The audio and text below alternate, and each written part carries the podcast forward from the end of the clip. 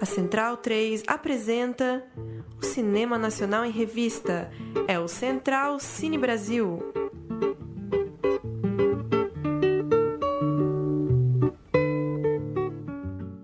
Alô, alô, amigo ouvinte da Rádio Central 3, começando mais um Central Cine Brasil. Todas as semanas falando sobre cinema brasileiro aqui na nossa Central 3. Programa de número 178, eu sou Lucas Borges e aí, Paulo Silva Júnior. Dari Lucas, um abraço para quem acompanha o Central Cine Brasil. Hoje para falar de três filmes, né? Temos uma entrevista sobre Três Verões, temos também um papo que a gente gravou um pouco mais cedo sobre Disforia. Disforia estreando nessa semana, 12 de março, Três Verões na semana que vem, dia 19 de março. E vamos falar também um pouco de Fim de Festa, que estreou na semana passada, além, claro, das últimas do audiovisual brasileiro, muita coisa rolando. A gente bate um papo sobre isso também. Antes de falar por telefone com nossa primeira entrevistada do programa, dou boa noite para Pedro Botton. E aí, Botton? Boa noite, Lucas. Boa noite, Paulo. É um prazer estar aqui. Prazer é nosso. E boa noite também para a Sandra Kogut, a diretora de Três Verões. Muito obrigado por nos atender, Sandra. Ah, boa noite. Um prazer estar aqui. Só para registrar a sinopse do filme, o filme se chama Três Verões, exatamente porque a cada verão, entre o Natal e o Ano Novo, o casal Edgar e Marta recebe amigos e família na sua mansão espetacular à beira-mar.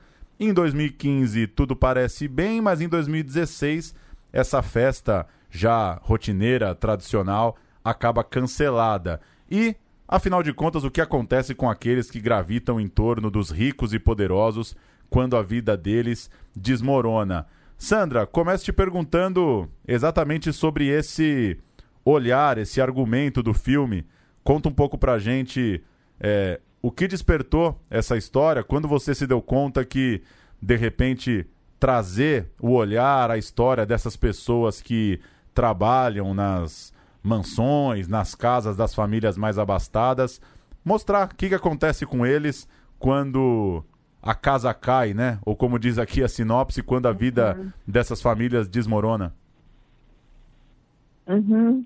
Então, a gente, esse foi um período né, que o Brasil inteiro acompanhava pela mídia, o noticiário, os escândalos de corrupção, as pessoas sendo presas, é, e todo mundo acompanhava isso, às vezes, com muito drama, né? Quase como uma novela que ia acontecendo em capítulos. E eu até pensei nesse momento que estava difícil fazer ficção, porque a realidade estava tomando conta de tudo, né? E estava muito espetacular, assim, estava...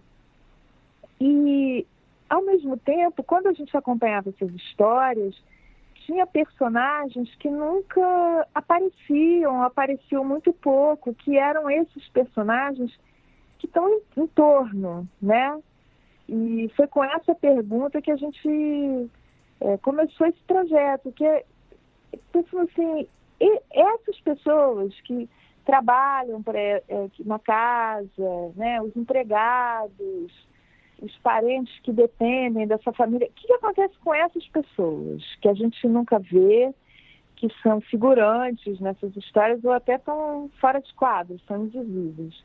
Então foi com essa pergunta que a, que a gente começou o projeto.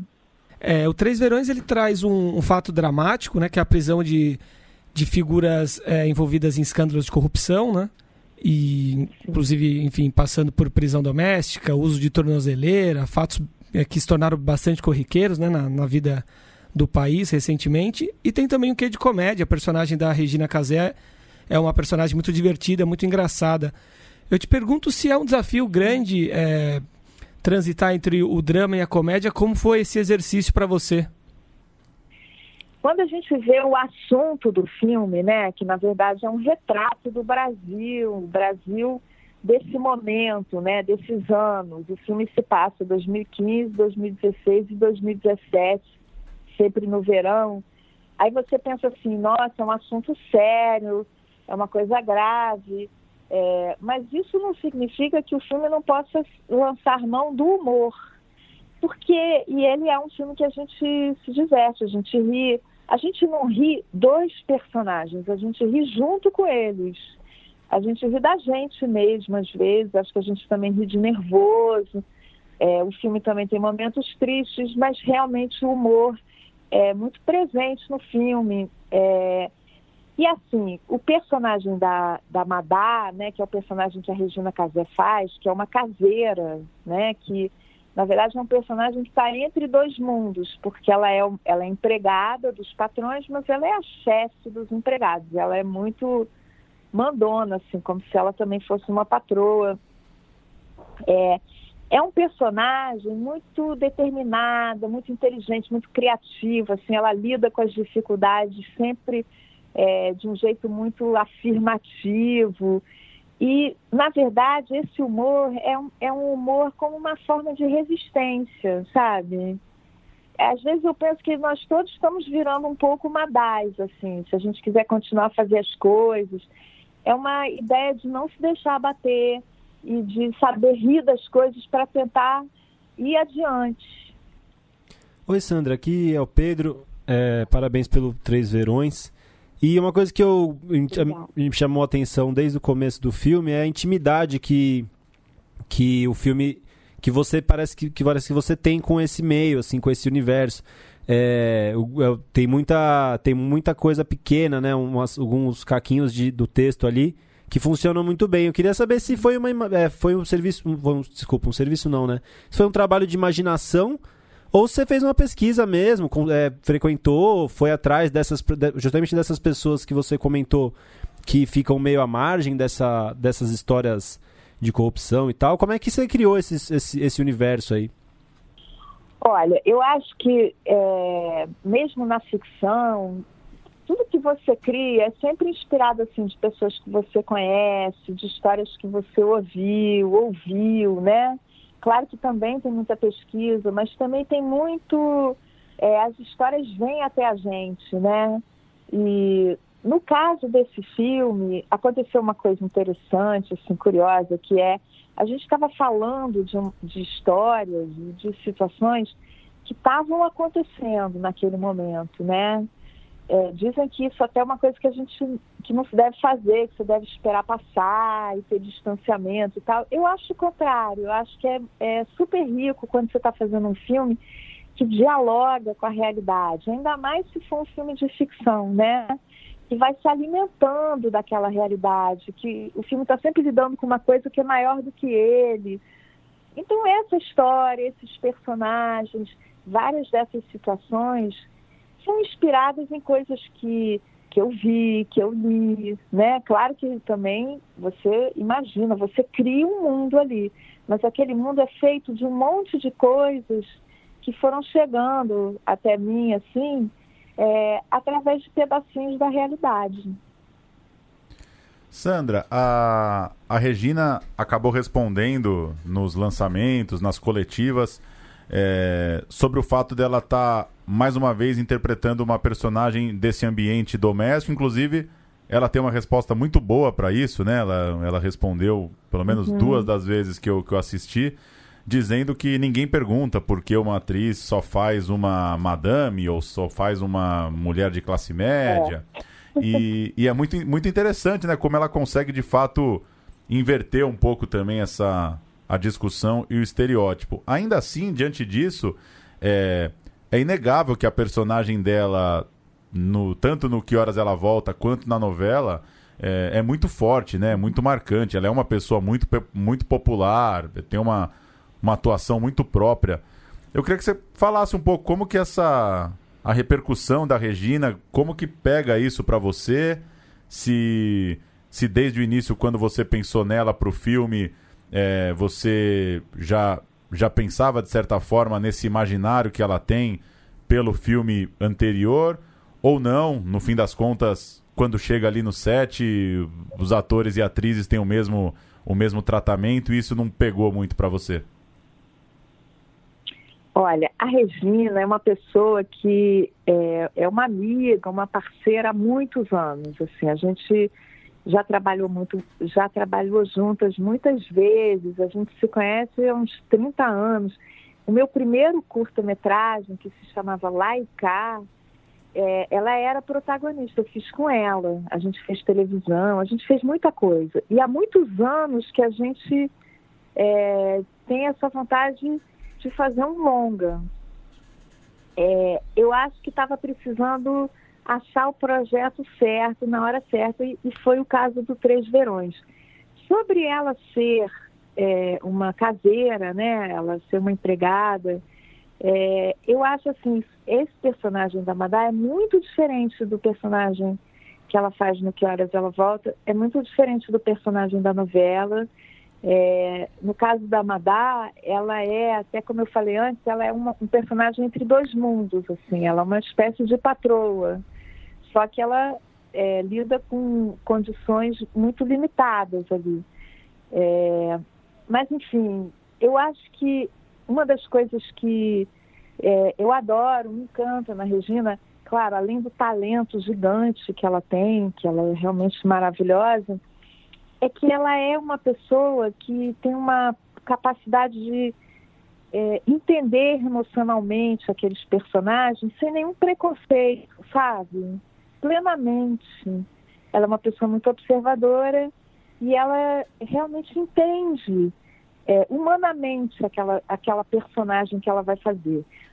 E ela é, é, a gente trabalhou e é um lugar também que eu sempre procuro trabalhar nos meus filmes, numa zona meio cinza, onde o que você tem é um encontro entre uma pessoa e um personagem.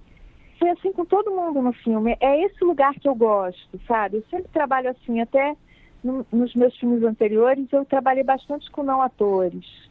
Porque eu acho que é muito bacana quando o que passa a importar é a verdade daquele filme e não uma composição de um personagem que seria totalmente fictício.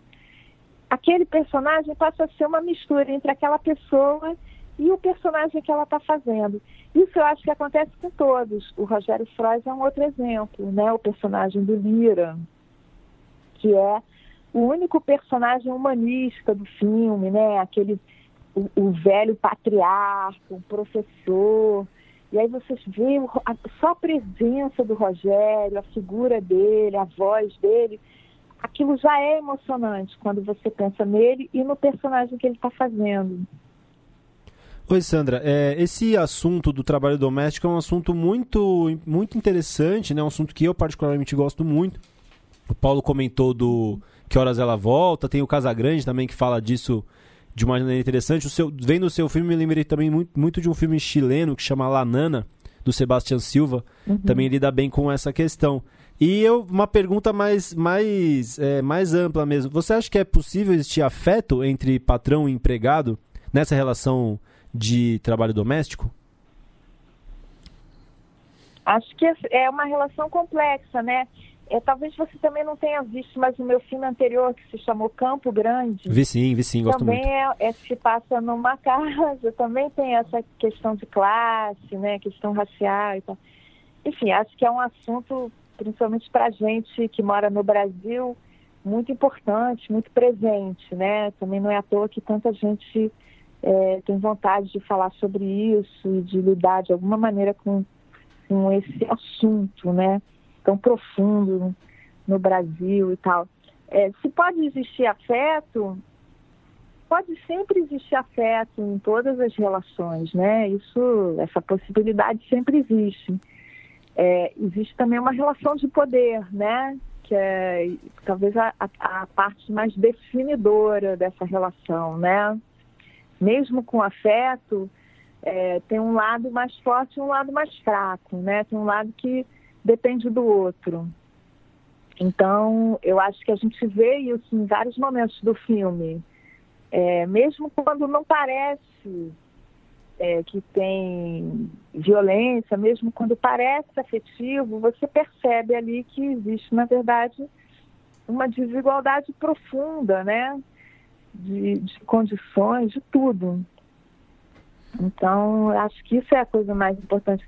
Tem um, um jeito também que, que, isso aparece no filme que eu acho que é talvez seja legal falar aqui, é, que é o filme é atravessado de um monte de outras imagens, né? Imagens de celular, tem as câmeras de vigilância na casa, todo mundo meio vigiando todo mundo, né? E como é que, dependendo da classe social, o jeito usa essas imagens é diferente, assim. Para os empregados, as redes sociais é um instrumento de trabalho, uma maneira de tentar ganhar um dinheiro. Aí, para os patrões, é uma... São imagens, assim, que de ostentação, né? De afirmação, assim, de um certo poder, poder material e tal. E, ao mesmo tempo, você tem as câmeras de segurança, assim, tem uma relação de quem está vigiando quem, né? Quem está... Enfim, acho que as imagens são todas atravessadas por uma relação de poder, que acho que é muito importante quando a gente fala desse assunto. E, Sandra, tanto o Mutum quanto o Campo Grande são filmes muito premiados em festivais, muito reconhecidos em listas históricas, em quem é, estuda cinema, vai atrás do cinema brasileiro. E eu senti, e aí eu queria compartilhar contigo e saber de você, eu senti o Três Verões um, um pouco mais, é, de repente, uma proposta um pouco mais popular, assim, um filme um pouco que eu consigo imaginar um, um alcance é, maior, de repente.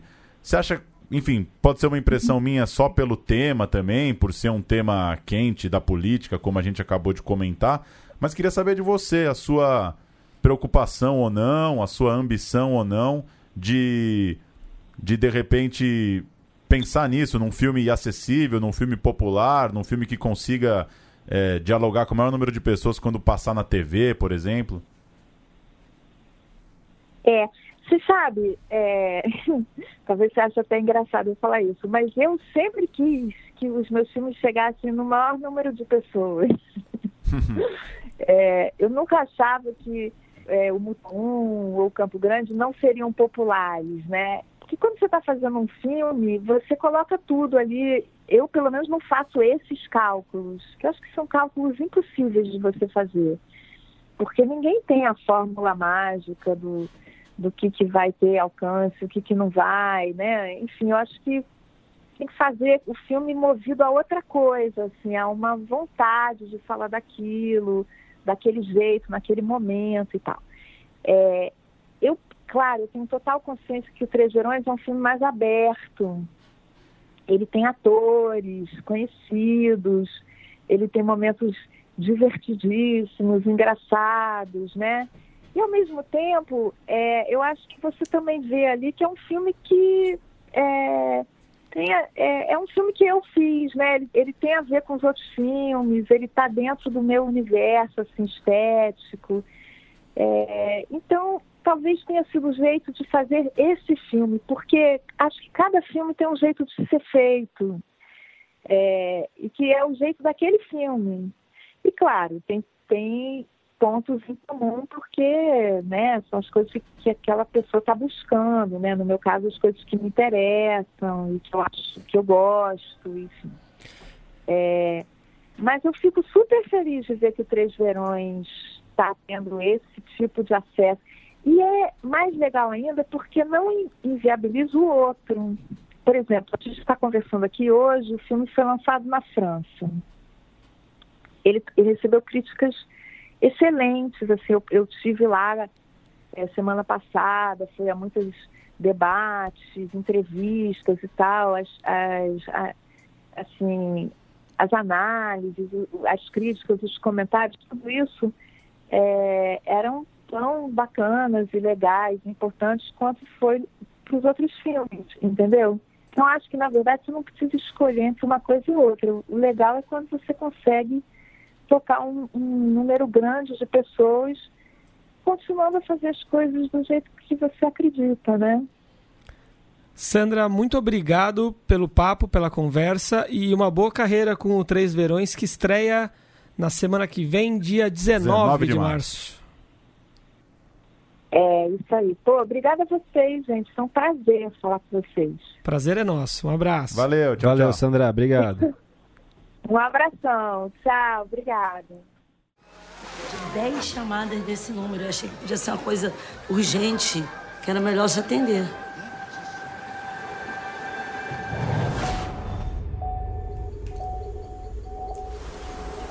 O que, que houve? Nós temos um mandado de busca e apreensão. Madame, seu Edgar foi preso. Ah, para com isso.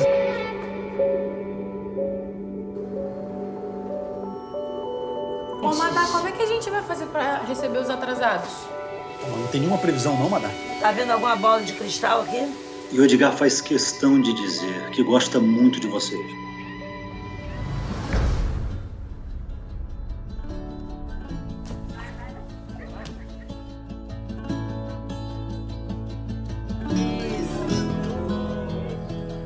Eu, um professor, que eduquei tanta gente, não soube educar meu próprio filho.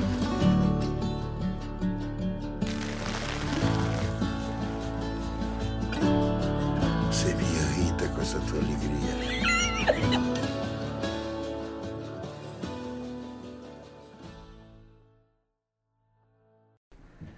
Tá aí, bela conversa com, com a Sandra Koguchi, que foi premiadíssima com o. Acho que acredito ter sido o primeiro longa dela de 2007, o Mutum, né? Ela tinha um filme antes, né? Que é um passaporte húngaro. Que é Que é, anterior ainda. uma... que é um filme sobre a...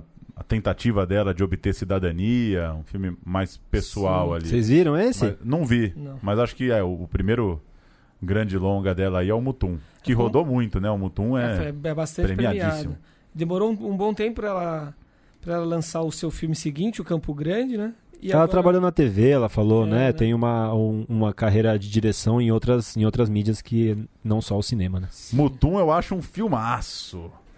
Filmaço, aço. Mas e aí o Três Verões, hein? Eu Olha- gostei da. Eu gostei muito do argumento aí do recorte. Eu acho que é um assunto que. eu acho que é um assunto que valia um filme mesmo. Acho Sim. que ela conseguiu achar um bom. Um, um bom. Um bom, um bom buraquinho ali dentro da história da política brasileira. Eu consigo ver muitas famílias tendo passado por isso, assim. Acho que foi um, um olhar legal É. e, e concordo com ela. Acho que a Regina Casé, mais uma vez, segura bem um, um personagem desse. Ela é muito boa, né? O filme roda todo em torno dela, realmente é o grande chamariz. E eu, eu acho também que a Sandra foi bem perspicaz, né? Ao pegar esse, esse tema pra destrinchar como roteiro. Mas eu confesso que o filme não me suscita grandes emoções, nenhuma emoção, assim, muito forte, eu não sei. Enfim, se se faltou diálogos mais interessantes, se faltou desenvolver melhor o roteiro, uma questão estética, eu não sei. Pra mim, é, É. um filme que, que não vai marcar muito. Eu, esse filme, assim, a questão da Regina Casé, eu acho que é a terceira carimbada dela como uma atriz é, que a gente vai, que a gente agora a gente não, não, não- é mais estranho ver ela na tela, né? Ela é uma atriz que segura a onda ali mesmo, faz até brinca de atuação, né? No filme ela atua e depois brinca que não, não atua, né? Então tem um, um controle de atuação muito bom. Mas é isso, né? Pensar que esse filme, de certa maneira, ele trata do mesmo assunto do Parasita, né? De certa maneira, é essa, essa coisa, né? É, quem, quem existe o- os bacanas, existem as pessoas que orbitam aos bacanas, né? Ascensão social. E o Parasita traz o conflito com tudo, né? Acho que essa questão do afeto, da relação de patrão e empregado, eu entendo trazer essa a figura da, eu ia chamar de Val, né? Que é, para mim essa figura, ah, que é a, Amadá, né? a Val, a Amadá e a Lourdes, né? Esse, esse tríptico da da Regina Casé, eu entendo que ela, ela quer trazer uma outra coisa, né, pro personagem. Mas eu, eu acho que tem um, um, um conflito que, que é latente e que não tá no filme. Então, assim, a relação dela com a, o, obra de arte, que ela estranha um pouco e ela tira um pouco de sarro, depois absorve, eu acho que aquilo. Não sei, a minha impressão é que esse processo ele é mais doloroso, assim, ele é mais. causa remorso, causa rancor nas pessoas, né? Eu, eu É um senti. pouco superficial, né? Essas referências acabam sendo um pouco superficiais. Eu né? senti um pouco isso, assim. Eu acho que ela, cons- ela tenta trabalhar alguns códigos legais, né? Então tem o código do celular, de, É, do... o celular é bem legal, como ela disse, como a tecnologia funciona para cada classe, né? É. E daí esse acesso, eh, como, como eles se inte- interagem entre si, né? Então o menino, o, o senhor mais velho, essa questão dos espaços. Enfim, mas eu acho que esse assunto, ele. Não que ele precisa, mas ele cabe tanta emoção que um filme mais, mais buena onda, assim, é, é um filme que pra mim fica faltando alguma coisa, assim, faltando um Faltou tempero. um soco na cara. Faltou, acho que faltou um soco na cara, Um faltou. choro extremo, um riso mais forte. É, sei. ou enfiar um sapo dentro da calcinha da, de alguém, sabe? Uma coisa assim, ela, ela abrir uma gaveta e achar alguma coisa. Essa coisa assim. É. Eu acho que essa relação tão próxima entre dinheiro e, e, e trabalho doméstico, exploração, acho que ela causa. Ela, ela tem muita ponta solta, sabe? Eu acho que o filme tem pouca faísca. Essa Hum. história tem muita ponta solta. E o filme não chega a faiscar. Não sei, essa é a minha impressão. E outra coisa, ela comentou, comentou do Campo Grande. Eu acho que a Sandra filma muito bem.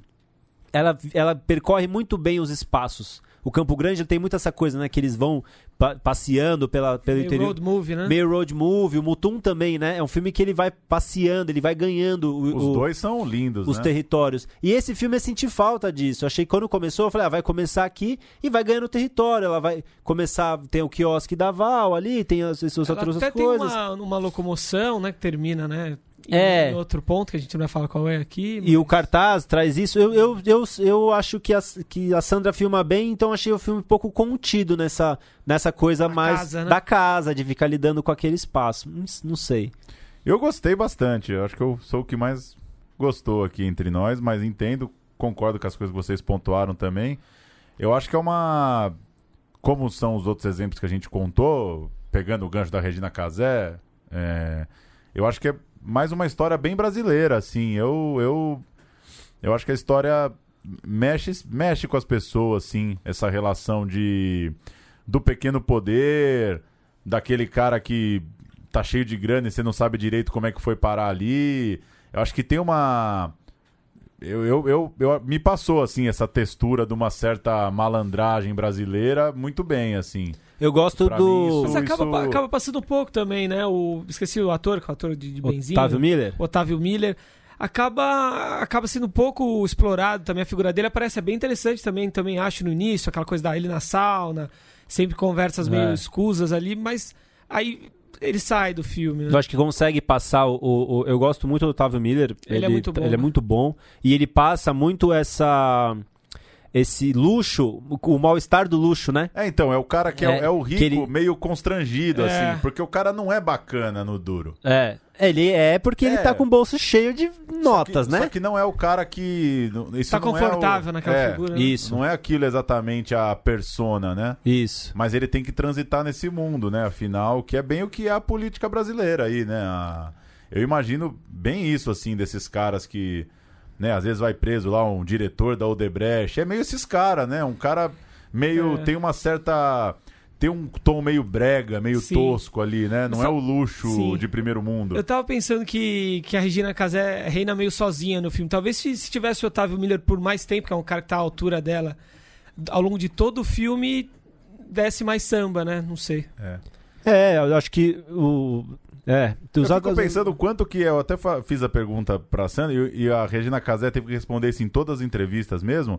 Eu fico pensando quanto também não é a gente é, projetando muito muita força pra Regina Casé, porque de fato ela é muito boa, mas é, enfim, não, não, não, não sei se não tá superestimado também o valor dela como essa personagem tem uma que cena do rouba filme a que ela cena. não tá, eu não lembro nenhum. Ah, ela é a protagonista do filme. É, mas, ela tá presente quase que todo o filme, né? O filme Mas é é- meio que mas é- através do, do olhar Através dela, dela, de é a algum narradora, jeito, né? de certa É. forma. coerente com o roteiro e com o argumento, ela tá em todas as cenas Sim, quase, sim. né? Tipo a, a- É o fio condutor, né? Ela é o fio condutor, de fato. Mas pra até fazer a transição já pro próximo filme que, vai, que a gente vai retratar aqui, me parece que o Disforia, que é o filme que estreia nessa quinta-feira também do Lucas Casales, nesse suspense lá do Rio Grande do Sul, já, já imprime o, o climão logo de cara, uma atmosfera. Por mais ressalvas que a gente possa ter também em relação, é, tem essa fotografia mais densa, enfim, tem uma direção de arte bem cuidadosa, né? Uma trilha que também te joga dentro desse universo. Já é um filme que que, que me, me conseguiu me colocar dentro de um universo logo de cara, assim. É, o Brasil é muito complexo mesmo, né? Olha os, os dois filmes que a gente É. tá falando, É, né? Não tem nada a ver, díspares, né? né? Um, uma coisa de uma É um. vida de luxo carioca e o outro da dureza psicológica gaúcha. Bem denso, né? Claro que, não- sem, sem exagerar na coisa geográfica, mas transmite bastante, né? Ambiência completamente Sim. diferente. É, a gente fala muito de gênero, mas também tem uma coisa que me chama muita atenção, esses dois filmes exemplificam muito bem, que é método de atuação mesmo, né? Esse filme, o, o Três Verões, da Sandra, é um filme naturalista, né? Você tá assistindo ali Sim, total, como se você né? estivesse vendo aquilo acontecer mesmo. Sem filtro nenhum, né? Sem filtro, né? Não tem. né, As coisas, eles, ele, a, a fala deles, tudo traz pra você se aproximar da história. O Disforia já é um registro realista, né? É o registro que ele, ele quer mostrar o que ele quer mostrar, ele não quer, não quer parecer a vida real. Ele quer mostrar o que, ele, o que, pra, o que pro diretor é interessante da vida real. Sim. Então, é, tem, aí, aí isso traz. É, só essa, essa, essa diferença, né? é, essa clivagem de sentir, de, de estilo, já traz muita coisa, né? Porque isso traz o silêncio, né? Que não é uma coisa corriqueira no nosso dia a dia, né? Você não senta pra conversar com o cara, fica um minuto em silêncio e fala. Estou sem dinheiro. Não existe isso, Um né? Teatral, literário. teatral, até. então, mas isso e, e nesse sentido eu acho que essa riqueza, né, essa diversidade é, é, é incrível, né, de poder estar falando de dois filmes que é, se aproximam da matéria cinema de uma forma tão diferente um do É, eu outro. confesso que não entrei tanto no Disforia, tem um pouco de, de às vezes, dificuldade de bancar esse climão de horror psicológico, assim. É, Entendo que esse é o recurso, né? O silêncio, o planão, e também pro- o, o próprio roteiro trata disso, né? Trata-se de, um, de uma... A, a paciente ali principal do cara, ela tá, tá com uma série de problemas mesmo e questões psicológicas pra resolver. Então é um filme meio de trauma ali.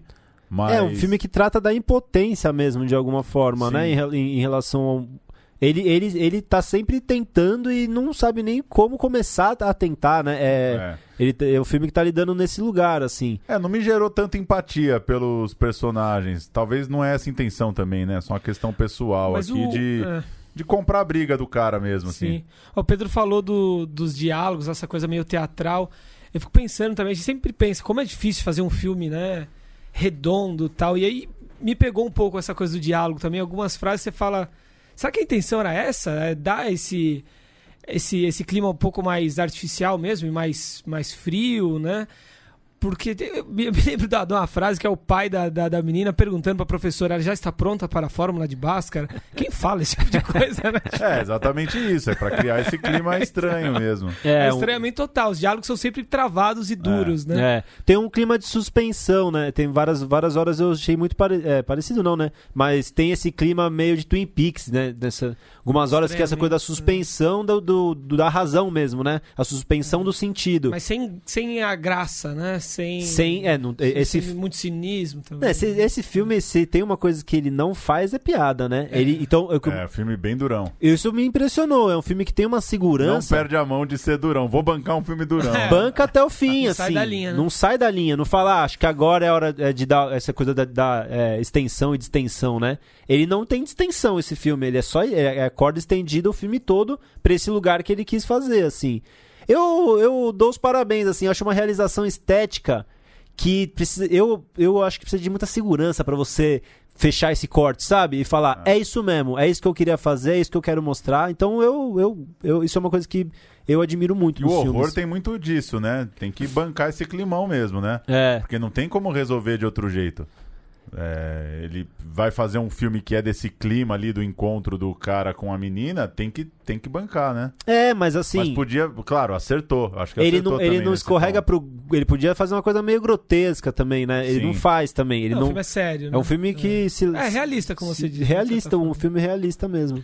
Vamos ver a entrevista. A gente bateu um papo com o Lucas um pouco mais cedo hoje. Ele fala aí um pouco do processo de disforia.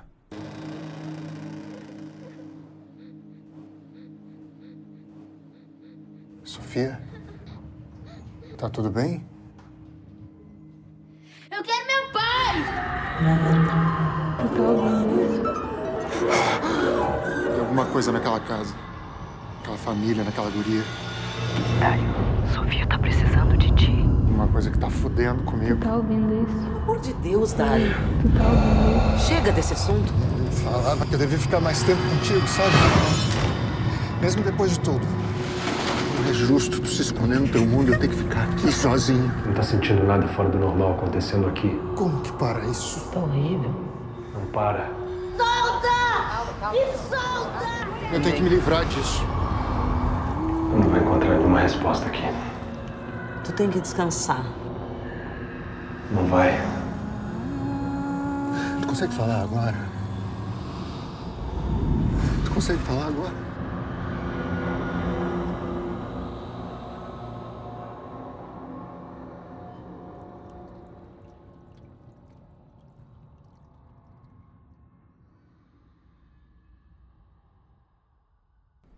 Estamos agora por telefone com o Lucas Casales, diretor de Disforia, que traz o Dário, um personagem que sofre com a dificuldade para se recuperar de um acontecimento assustador de seu passado e, ao se aproximar da pequena paciente Sofia, acaba que memórias de um trauma são despertadas. Atormentado, o Dário precisa encarar seu passado e o mistério envolvendo a família da garota. O filme estreia nessa quinta-feira, dia 12 de março, e eu pergunto para você, Lucas, já agradecendo sua participação aqui no Central Cine Brasil, como que surgiu essa história? Fala um pouco da, da do roteiro, dessa ambientação, qual que da onde vem a inspiração para construir aí o Dário, a Sofia e esse encontro, esse filme em que o, o clima ali entre os personagens é muito importante para a construção da história? Na época eu estava uh, entrando no processo também com, com um curta meu que é o Corpo, e acho que também tem, tem alguns elementos aí que acabou, que acabou ressoando também no Disforia, que é justamente essa, essa vontade de, de trabalhar com um cinema mais sensorial, assim, e às vezes até deixar a trama um pouco aberta mesmo para para ser instigada assim até para ser completada pelo pelo espectador e, e, trabalhar bastante com isso com, com o som e com o tempo dos, dos, dos quadros e, e, e, com essa dilatação às vezes que, que acho que tem um pouco a ver também com, com o tema do filme com essa angústia que que quase todos os personagens no filme sofrem Opa, Lucas, é, tudo bem? Aqui quem fala é o Pedro. É um prazer receber você no Central Cine e parabéns pela realização. É, eu assisti o filme e o que chama muita atenção, você falou isso do gênero, é que você busca o gênero através do ritmo do filme, né? O ritmo das cenas e, e as, cenas, as cenas muito alongadas e com muitos planos sequência. Queria saber se foi difícil fazer isso, é, se deu, se teve que gravar muitas vezes ou se não, se rolou, se, se o set estava é, todo mundo no mesmo clima e aconteceu. Eu queria, queria saber que você falasse um pouco desses planões que você faz pelo filme, tanto de estilo quanto de stead, né? Bom, Pedro, é, é, é, realmente o set em si foi, foi assim uma experiência maravilhosa mesmo, porque tanto que até o pessoal da equipe costuma encher o saco assim de outros produtores falando do filme, assim, tem, tem muito orgulho do, do que a gente construiu no set, assim, muito muito afetivo e muito muito colaborativo mesmo.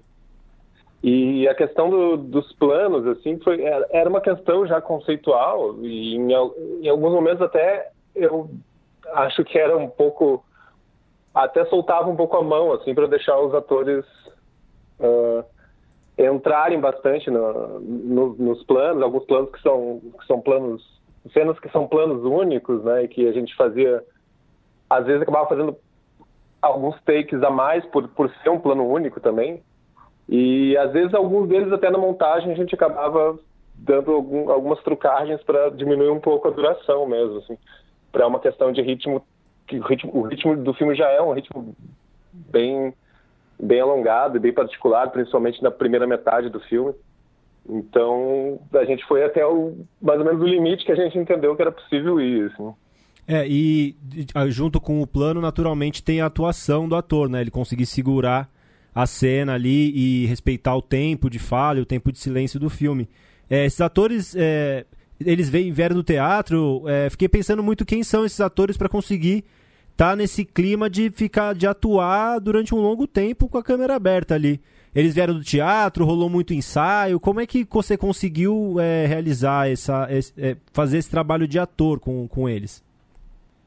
Então, eu acho, eu acredito muito no diálogo, assim mesmo, que a gente possa ter um diálogo e ter uma, ter uma cumplicidade também tanto como diretor e como e com o elenco e quebrar algumas barreiras que que às vezes a própria própria imagem estereotipada assim de, de diretor causa, né, em, até alguns atores que, que não estão acostumados a fazer audiovisual, assim.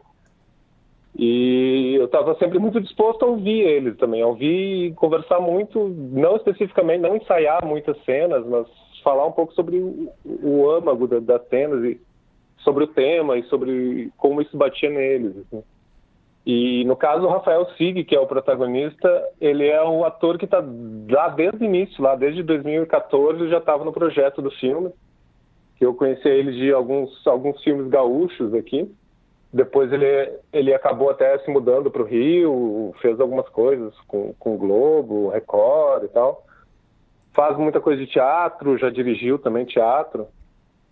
E, e a maioria dos atores, na verdade, é lá do Sul mesmo, tirando o Vinícius Ferreira, que é, que é também brasiliense radicado em, em São Paulo, e que também faz alguns trabalhos com a Globo, e que era também um dos que eu não conhecia pessoalmente, assim vim conhecer pro filme mesmo.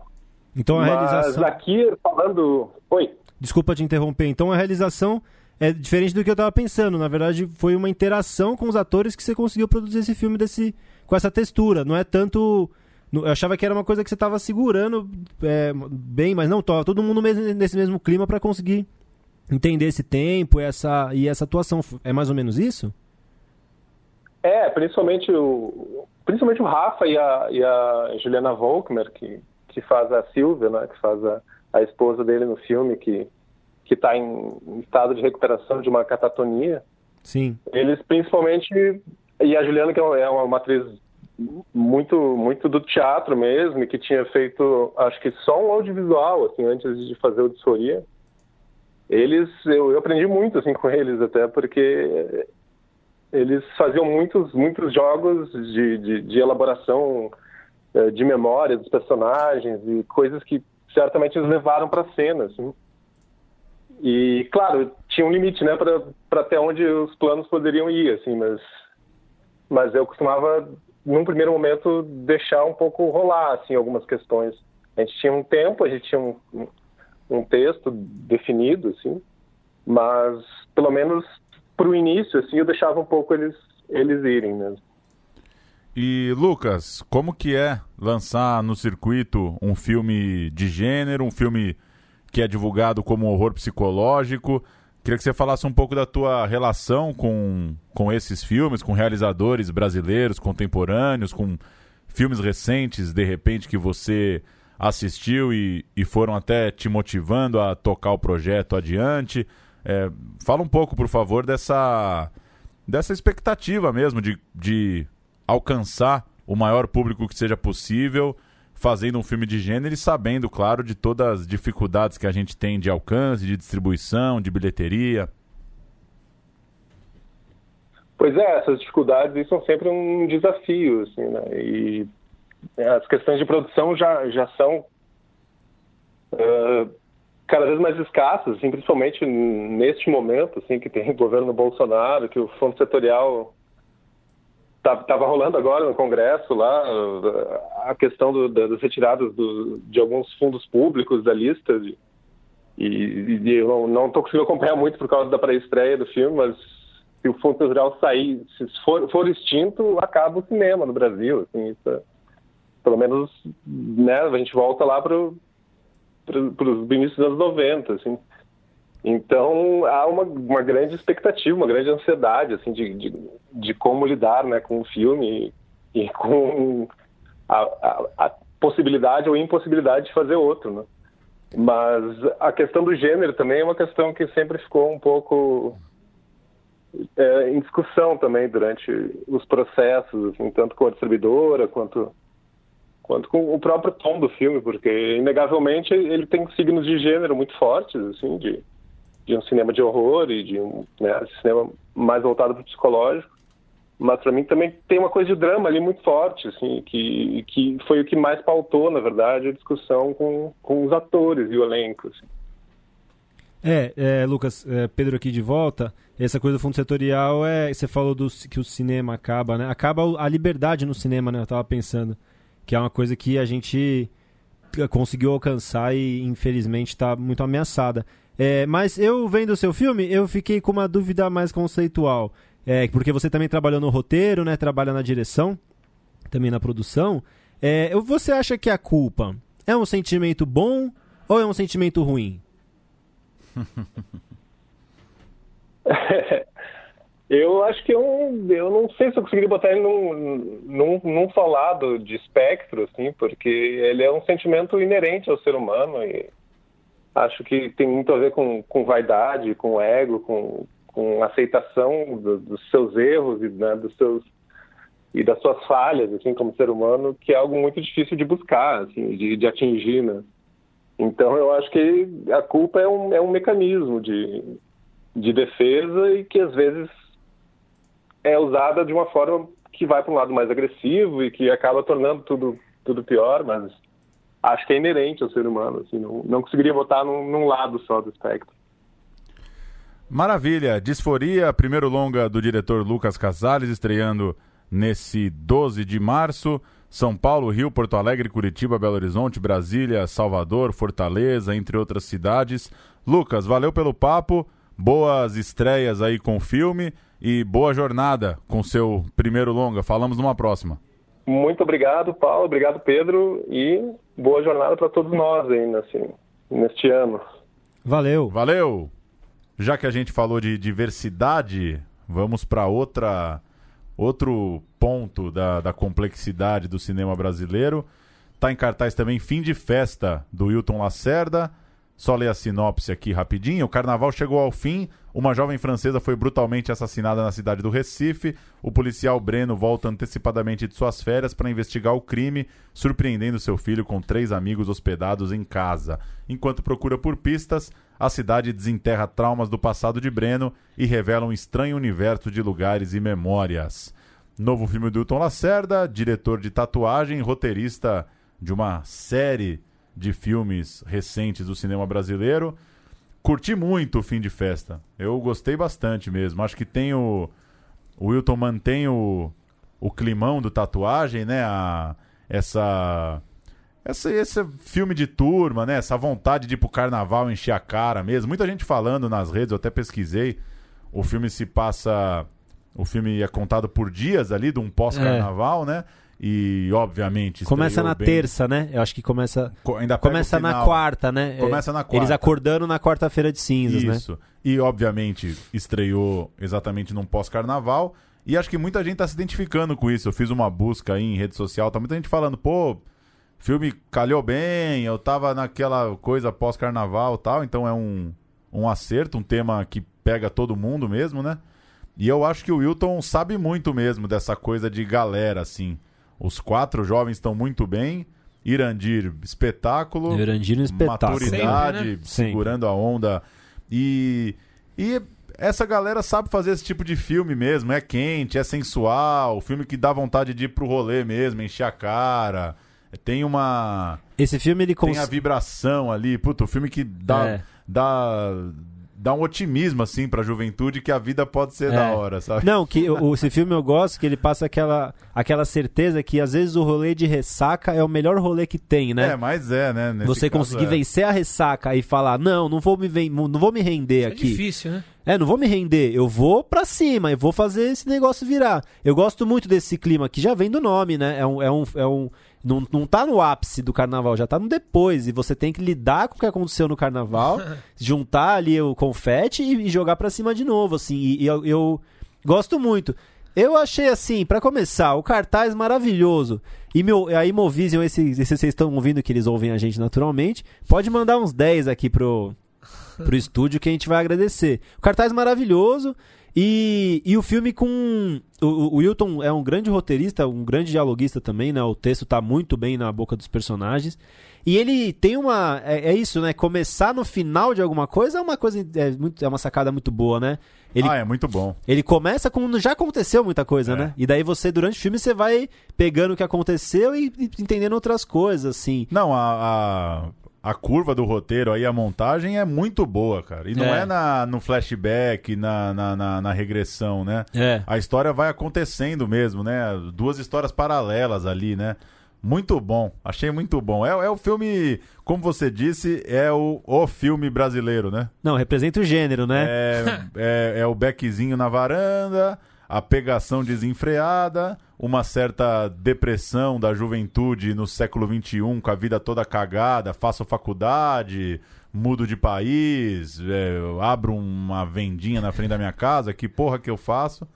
Nossa, achei outro golaço aí do Wilton Lacerda. Eu não, não vi ainda, mas achei o tatuagem um espetáculo, então tô ansioso. E é, o, é a vantagem de você ser um grande roteirista e, conseguir dirigir também, né? O Wilton é roteirista do De Baixo das Bestas, A Febre do Rato, Ari do Movie, Amarelo Manga, né? É, não tem e aquele. Aí deita e rola no, no roteiro, né? Não tem aquele desbunde, né? Do, da- do, do tatuagem, né? Que é aquele É. desbunde, Uma aquela coisa gay, colorida, né? É, isso não tá em outro lugar, né? Parece que o. É como se o personagem do Irandir Tatuagem envelheceu, né? É. Ele, ele, já, ele já passou por tudo aquilo e agora bateu uma outra, uma outra coisa ali na, na vida dele. Mas é, Eu- é impactante mesmo como o filme entende o próprio tempo, assim, né? Puta, É. pode ter rolado nesse carnaval isso, assim. É muito boa a, a capacidade mesmo de contar uma história, né? Porque de, de falar, puta, o filme completamente atual, É. sem cair sem cair em fetiche também da modernidade. Não, isso foi o que eu achei vida. mais legal. Ele É não, no ponto, ele é um velho, filme no que sabe o que é o mundo e não fica se deslumbrando com bobeira, sabe? É no ponto. Não é aquela coisa assim, falar, nossa, descobri. Ah, agora eu descobri que. Nem tem no filme, mas agora eu descobri que as pessoas amassam latinha. Aí vai abraçar o, o catador de latinha e não sei o que. Não tem isso. Os caras veem. se- se- se- tudo que acontece, mesmo o que causa choque. Também o mundo ah, também não vai parar o mundo por causa disso, assim, tem um, um, um registro da, da realidade, ao mesmo tempo não tem nenhuma fetichização da... É, sabe muito filmar, né? É. O texto é bom. É, por exemplo, é, uma cena que. Só falar uma cena, mas enfim, os jovens estão lá na praia e acabam repreendidos lá por uma, por uma galera meio conservadora, ou classe média, ou reacionária, enfim, o que for. Carola, E- né? Uma galera mais carolinha, é, né? que, enfim, vai lá dar uma comida de rabo na molecada. Sempre tem alguém na praia pra fazer cara feia pra molecada. E eles têm ali 18 anos mesmo, né? O, tão É, um pouco mais, né? um Porque ela, mais, tá, né? ela, tá- ela já se formou, ele tá pra se formar, ele tem uns 22 ali. Isso. uns- Então, na, então, eles falam de TCC, É, né? Então, é. talvez um pouquinho mais pra frente. E, e, e, e conseguir fazer isso sem ser panfletário, sabe? Sem ficar falando que, puta, a juventude vai dominar o Brasil e velho é tudo babaca, sabe? É, é. Faz na boa ali. Tem um choque mesmo, cara. É. Se você quiser dar uma causada na praia, vai ter uma véia olhando feio pra você. O filme é, é bem isso, assim. O fim de festa estreou na semana passada, né? Dia 5 de março. Quem quiser ver no cinema vai precisar correr. Eu gostei E- muito do Ariclenes Barroso, que faz aspirantes, né? Eu gostei daquele personagem, achei ele no ponto, assim, que ele é um personagem importante, que tem um- um- uma carga dramática grande até, e que não fica também, não, não, não, não traz a, pra frente, né? Ele fica ali no lugar dele. Então, go- eu gostei muito desse filme, que todos os atores estão muito ligados na história, assim. Então, a- as atuações pequenas também estão naquele, naquela atmosfera. E golaço do Wilton. Parece essa bronca aí, ó, pra gente resolver. Nem o nosso maior inimigo merece o que aconteceu pra Emma. Só que ela era francesa, o marido brasileiro. Jovens assim, como vocês. Hoje é dia das mulheres, é dia de alegria. Deixa o namorado em casa pra cair na putaria. A gente veio pra merda desse país, a minha nora é assassinada. Confusas. Um urso branco da boca grande. Quem tá em evidência aqui é a senhora. Então baixe esse tom. Não é ela, né? A francesa que foi assassinada. Leu o conto do Breninho, que ele ganhou o concurso?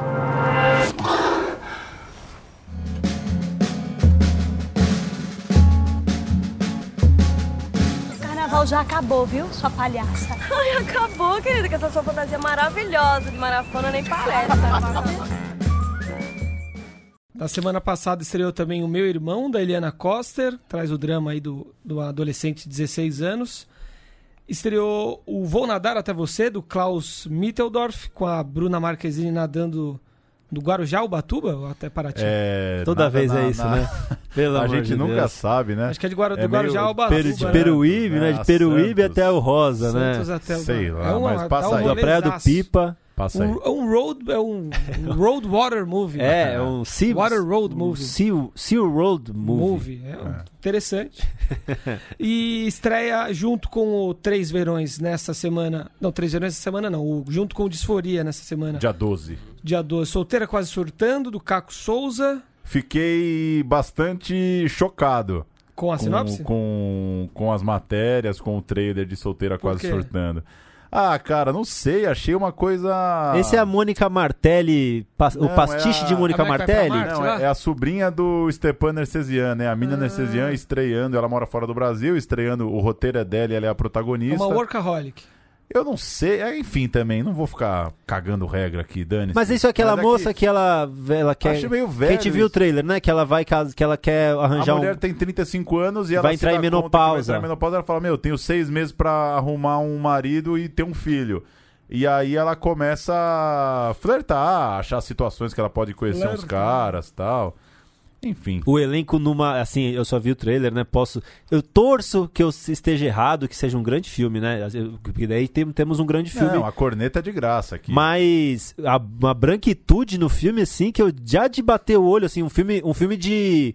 Que tem, é, não, isso porque tem filme que tem muito elenco, né? Então, se é um filme que ela vai atrás de, de possíveis hum, é, pretendentes, é um filme muito, muito bom de se tratar de diversidade, né? É uma- é a oportunidade de tra- tratar de diversidade, que nem se fazer um filme de escola. Tem filme melhor que tratar de diversidade que filme de escola? É uma sala de aula, você põe ali quem você quiser na sala que de é aula, o, né? Que é o que traz justamente o último filme aqui da, da série de estreias que a gente.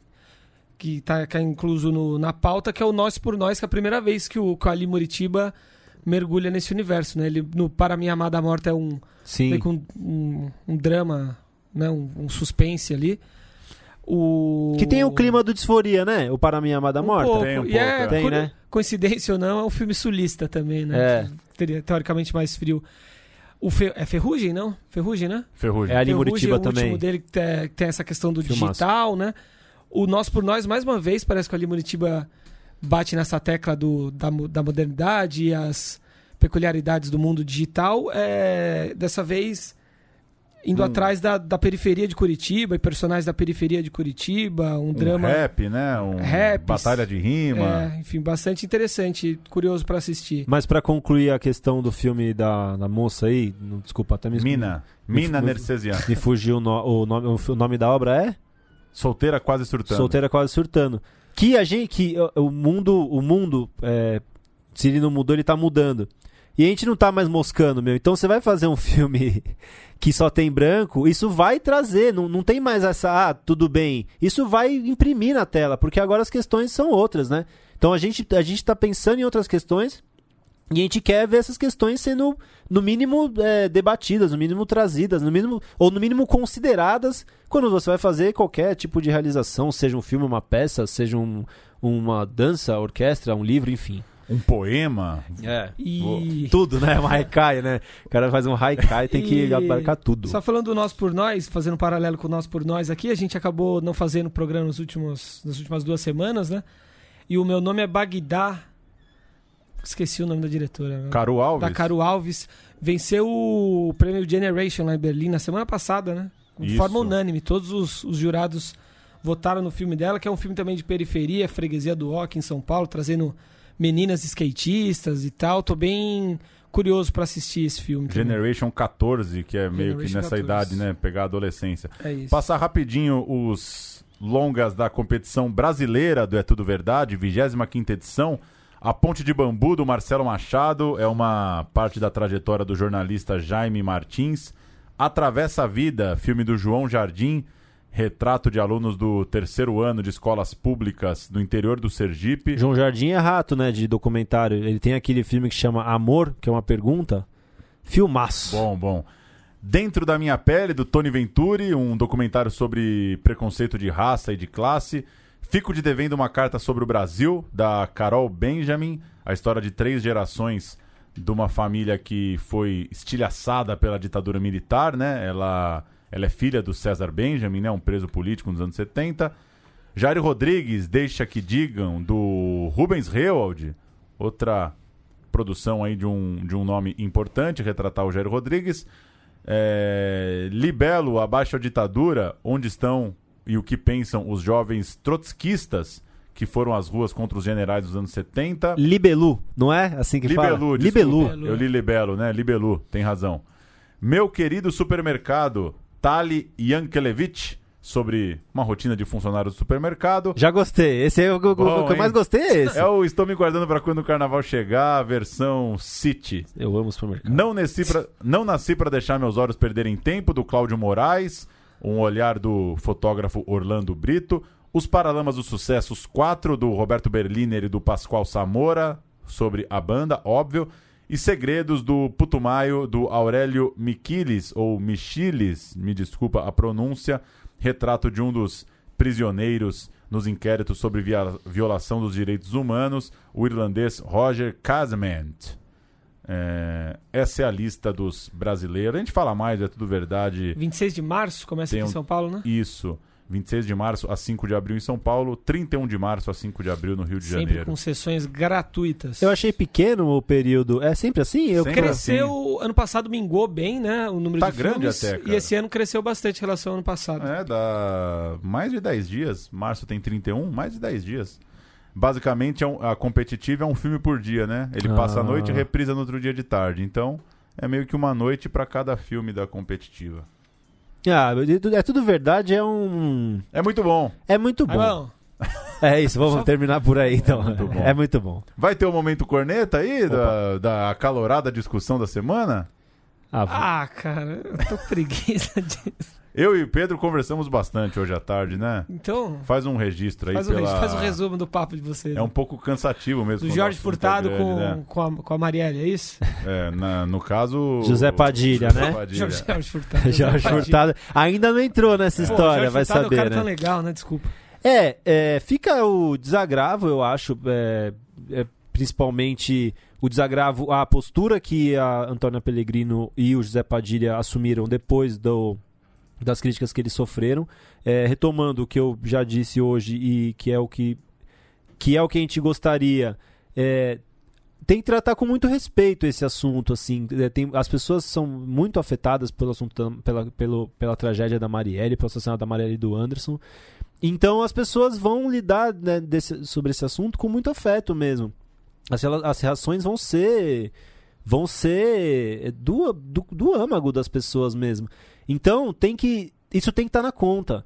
É, quando você vai fazer um filme sobre o, o assassinato é, da nossa história recente mais relevante, Uma, uma série, né? no é, caso. uma série, né? Vai fazer uma série, desculpa, uma produção audiovisual, uma série. Ficção, né? Uma ficção. Porque vai sair o, do- o vai, também vai ter uma série de documentários e vai ter a ficção. Ambos pela Globoplay.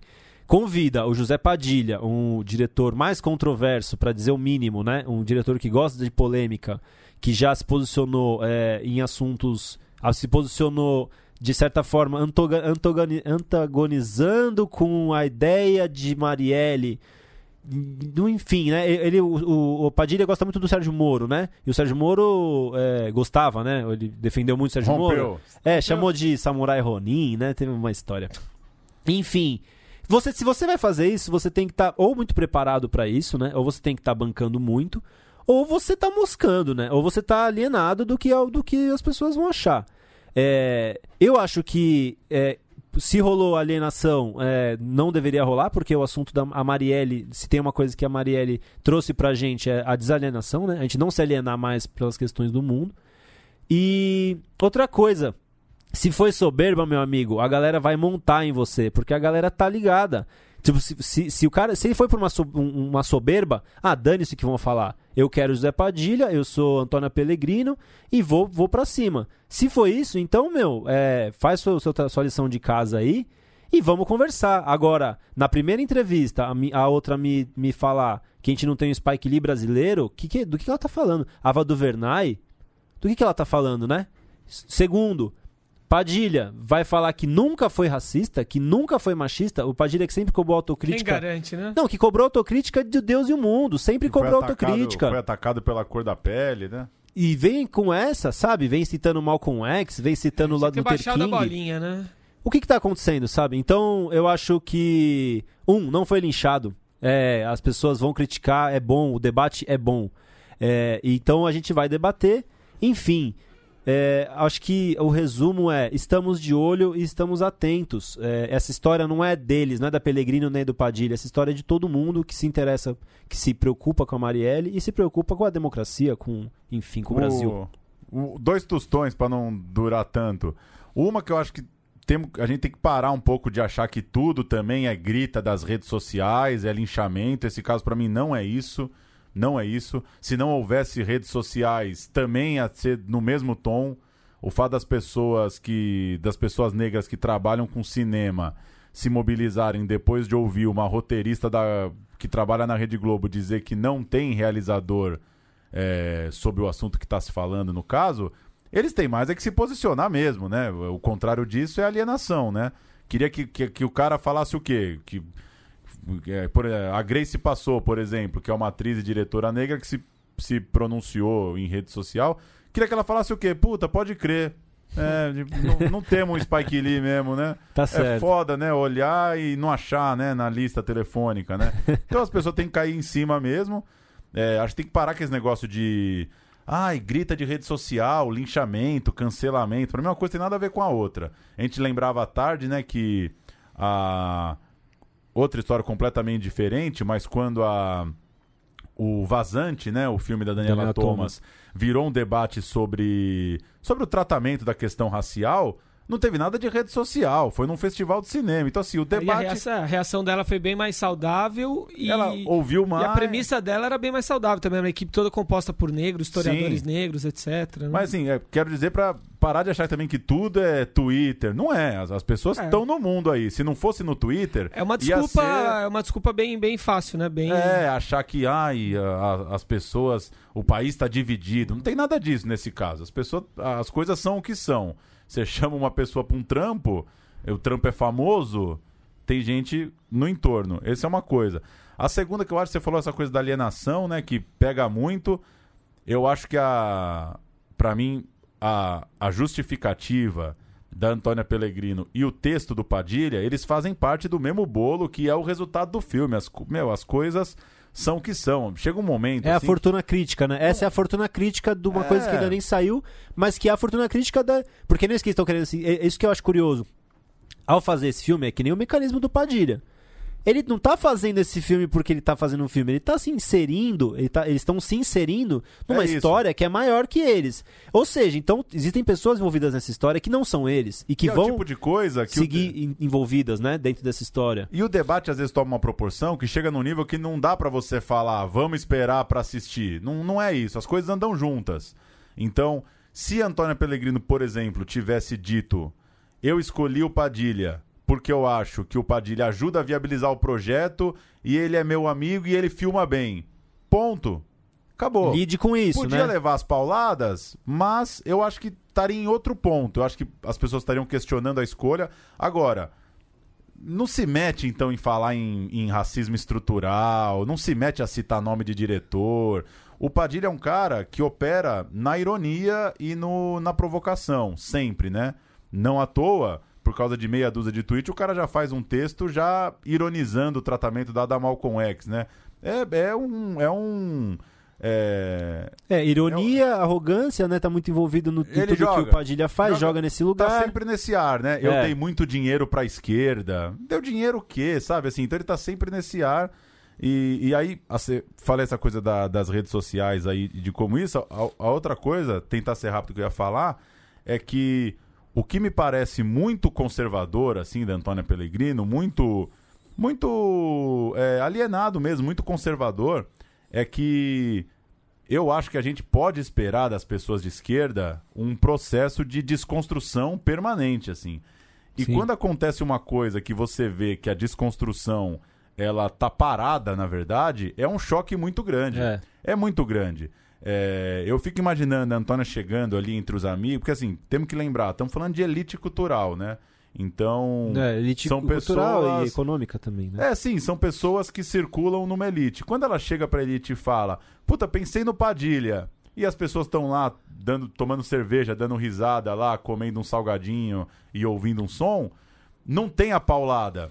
Pode não Porque ter, essas, né? pessoas tão- essas pessoas vivem no ambiente do conforto. Quando a Antônia diz, ah, o Padilha, eu não gosto de mecanismo, mas ele errou e eu acho que agora é outro momento.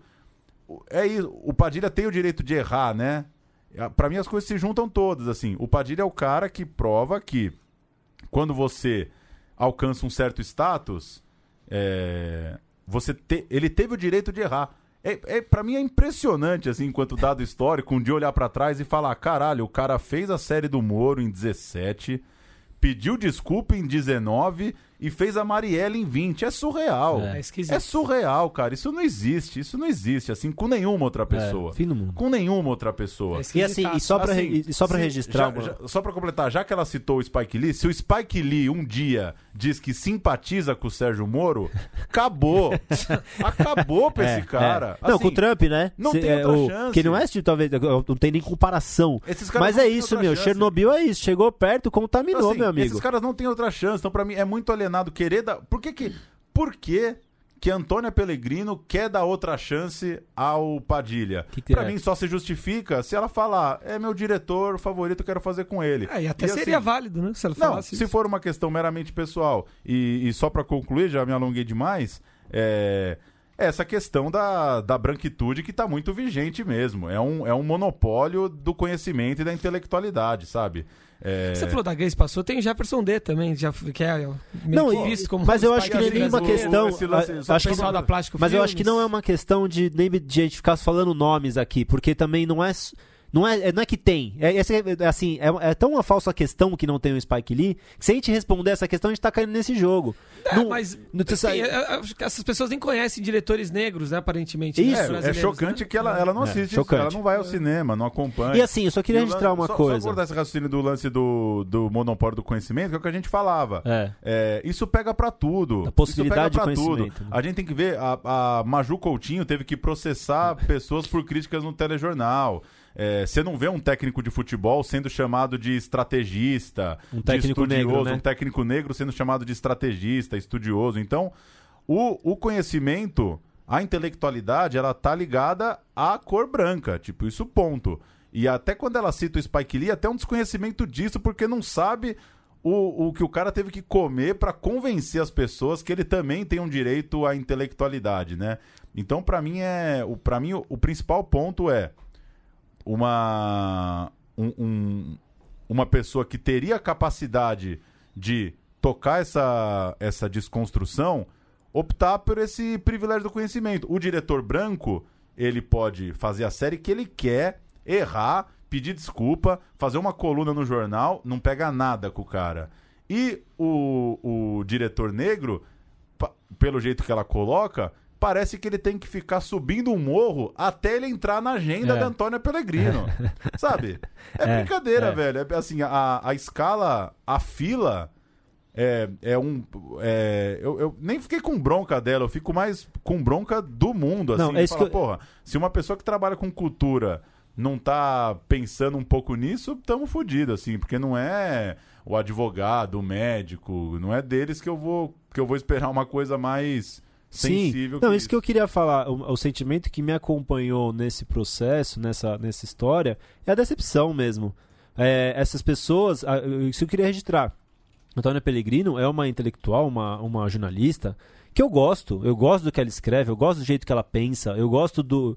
Sempre gostei de- dela, da, do- de como da sensibilidade dela mesmo em relação ao mundo. O texto que ela escreve na Piauí, contando, na revista Piauí, contando o enterro da Marielle, aquilo é um documento, aquilo é. Então, assim, é isso que. É esse, aí, que- essa, esse que é o porém, É, né? falharam muito no, no- no- na resposta, né? No discurso. Acho que até poderiam ter conv- con- convidado Padilha, apesar do, de mecanismo e, e tudo mais, né? Poderiam ter bancado, de certa forma, mas falharam muito na. Não, e é uma na- série. na defesa, né? E é uma série, né? Então, assim, é isso que me incomoda. É, é uma. É uma despreocupação tão grande com esse assunto, porque se tem uma mínima preocupação, então ele já pega e fala assim, ó, solta, quando soltar a notinha, cai o e-mail da assessora, é, Padilha e o diretor tal, tal e tal e tal, sabe? O Padilha com uma equipe negra, o, o, Padilha... É, bom que isso aconteça pra tirar as pessoas um pouco desse. Acorda, sabe? aí, né? Acorda, meu. semana que vem traremos mais capítulos dessa Atualizando. novela. Estouramos. Dessa Valeu. série novela. Um abraço. Falou. Abraço.